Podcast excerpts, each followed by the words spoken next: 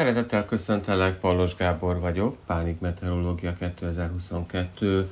február 1-én, amikor is meglehetősen hasonló a nap Magyarországon, mint tegnap volt, úgyhogy piros az előrejelzése megint csak a pánikmeteorológiának a mai napra, ugyanis kettős fronthatás, erőteljes a szervezetre, idős, fiatal, szóval legyen a mai napra is piros az előrejelzés, ugyanis pánikbetegség esetén ez az extra biológiai hatás, szorongás, ez ugyancsak mindenkinek meg tudja terhelni a szervezetét, hát még annak, aki amúgy is pánikbetegségben szenved, például a legközelebbi pánikrohamtól.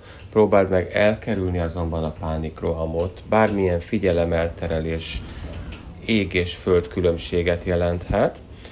Próbáld meg gyakorolni, legyél jó benne, és legyen úgy, hogy el tudod kerülni ezt a mai piros előrejelzést, változtasd a pirosat zöldé, változtasd a pánikrohamot egy szép nappá, és legyen egy szép napod, vigyázz magadra, holnap újra beszélünk, szia!